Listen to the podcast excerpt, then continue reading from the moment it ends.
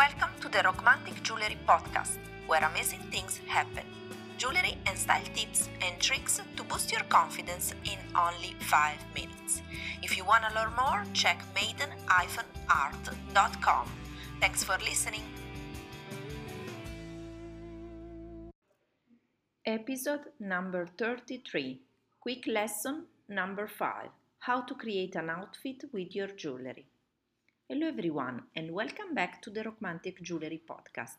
I'm Maristella and I'm your host here at the Romantic Jewelry Podcast, a podcast by maiden-art.com, my jewelry brand. So today's episode is a part of um, full uh, a, full guide, free guide, uh, divided in different episodes, and you can list listen our previous episode all about 5 easy ways to wear statement jewelry with style. And if you want to learn more, you can just download my free guide from the show notes. The free guide is all about 5 easy ways to wear statement jewelry with style. And today's episode we're going to focus on outfit, how to create an outfit with your jewelry. Remember that statement pieces are just supposed to make a statement, so choose pieces that help to create an overall outfit. If you are going for a ceremony, for example, or for a formal dinner, opt for pearls.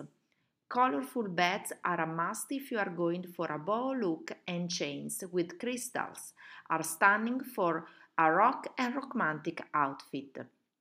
A bold cuff will complement a color block mini dress, while chandelier earrings will look gorgeous with a long flowing maxi dress. I love the idea to wear layered chain necklaces as they can look, look extremely charming and they are fantastic to create your outfit. So you can have a look to some examples of outfits with jewelry in my free guide. So this is a very short episode, but the, the quick the meaning of the episode is to create an outfit with your jewelry, a standout outfit with your jewelry.